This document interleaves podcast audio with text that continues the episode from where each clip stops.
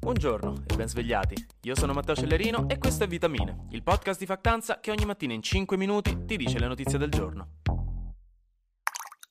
Ieri sera siamo andati a dormire con quel bellissimo brividino lungo la schiena di quando uno sa che la mattina dopo arriveranno di sicuro notizie che non gli piaceranno e quindi cerca di posticipare l'arrivo del sonno perché si sa che finché uno non va a dormire non può fisicamente arrivare il domani e quindi ci si crogiola in quel momento cristallizzato nel tempo in cui non esiste per poco nessun altro problema. Però alla fine vi è toccato svegliarvi e mo ci tocca fare i conti con il missile che è caduto in territorio polacco uccidendo due persone.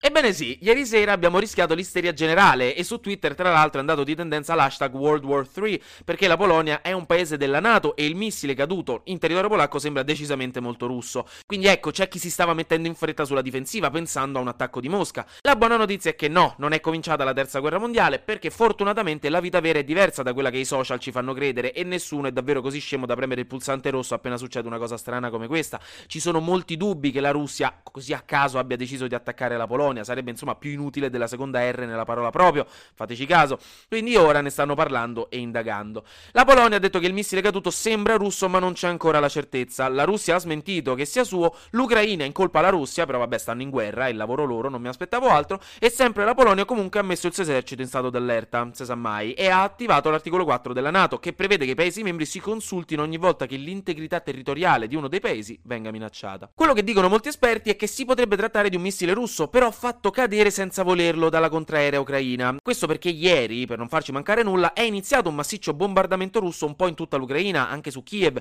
Quindi questo missile può essere che doveva cadere su una città ucraina, ma è stato neutralizzato dalla contraerea ed è finito in Polonia, anche perché è caduto a 12 km dal confine con l'Ucraina, quindi insomma molto vicino, non su Cracovia.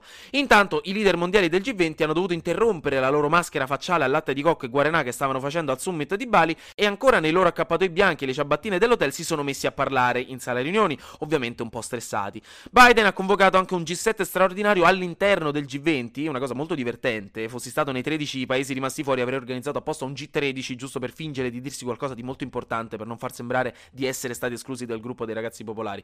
Comunque, hanno discusso della situazione. Di base, ovviamente, c'è preoccupazione e la volontà di mettere in atto tutte le misure necessarie per difendersi, ma non traspare nessuna fretta nell'accusare. Tutti vogliono un attimo vedere che cosa dicono le indagini e che cosa esce fuori, e poi si vede da lì il da farsi, che è onestamente l'unica soluzione razionale. E comunque, anche in Europa, i vari leader, i vertici i consigli militari sono in contatto tra di loro, stanno parlando e si stanno passando le informazioni. Quindi, regà, possiamo stare sereni e vedere che cosa succede oggi in giornata.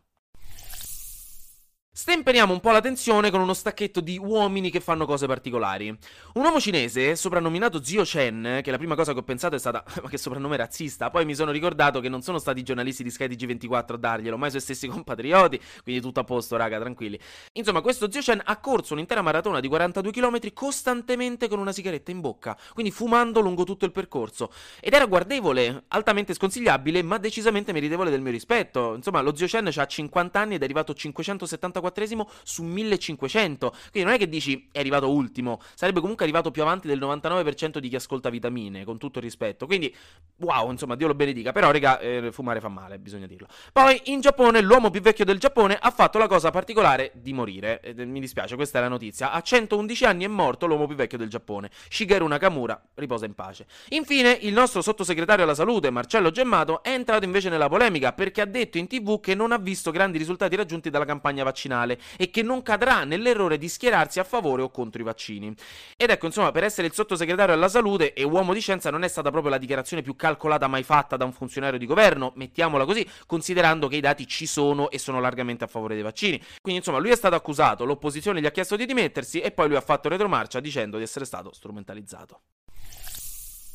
Poi, alla fine, ieri sera il grande annuncio di Donald Trump c'è stato. Dalla sua casetta milionaria di Mar-a-Lago in Florida, Trampino Trampetto ci riprova, non si arrende, contro tutto e contro tutti, sfidando il destino, forte solo dei suoi miliardi di dollari, si ricandida alle elezioni presidenziali del 2024 per riprendersi quello che, secondo lui e i suoi sostenitori, è suo di diritto, la presidenza. E ne approfitto per dirvi che questa sera alle 9 di sera faremo una diretta insieme alla McMusa, cioè a Marta Ciccolari, per parlare proprio degli States e di come stanno messi a livello politico-culturale, specialmente probabilmente dopo queste elezioni di metà mandato. Quindi se vi interessa saperne di più, stasera sul profilo di Factanza direttina. Per finire con la geopolitica, vi aggiorno che la nostra premier Meloni al G20 ha parlato con Biden, che le ha fatto i complimenti per essere l'unica donna a quel tavolo, e lei gli ha chiesto uno sconticino sul gas, già che c'era, e poi hanno parlato di Ucraina e di Cina, dove però Biden ha chiesto all'Italia di non avere più relazioni ondivaghe con la Cina. Cina a cui il governo di Giuseppe Conte si era avvicinato firmando degli accordi negli anni passati. Sempre Meloni si è poi vista con Erdogan per parlare di immigrazione. Yum. Flash News. La missione Artemis 1 della NASA, che è la prima di un percorso per riportarci sulla Luna, oggi ha riprovato a partire dopo essere stata posposta più volte da settembre, sperando che le condizioni per il lancio lo abbiano permesso. Quando ascolterete la puntata dovrebbe essere partita se tutto sarà andato bene. Il lancio sarà stato alle 7, 7 e mezza. Poi, da un'indagine della PITA asiatica, la PITA è quell'associazione per la difesa degli animali, l'azienda HelloFresh è stata accusata di utilizzare latte di cocco che viene prodotto in Thailandia da allevatori che schiavizzano e frustano le scimmie per raccogliere le noci di cocco, ma HelloFresh ha negato di utilizzare quei fornitori. Infine, le Birkenstock che Steve Jobs portava nel suo garage quando ha fondato l'Apple sono diventate più di valore delle vostre ciabattine di pelo la mattina appena svegli che si gela e non le trovate senza quelle piedi non metterete mai i piedi nudi sul pavimento. Questo perché sono state vendute le Birkenstock di Steve a un collezionista per 220.000 dollari, un collezionista che evidentemente sa bene come investire i suoi soldi. Finiamo a questo punto, restando in tema risparmi e investimenti, parlando della collab con Gimme5 che facciamo questa settimana. Oggi vi rimando a un altro piece of content che abbiamo creato con loro, che è una landing page sul nostro sito dove potete scoprire di più sul tema del risparmio, non come il tipo delle Birkenstock, e quindi ve la linko in caption. Un Jeff Bezos. Anche oggi grazie per aver ascoltato, vitamine. Noi ci sentiamo domani, perché sarà successo di sicuro qualcosa di nuovo e io avrò ancora qualcos'altro da dirvi. Buona giornata.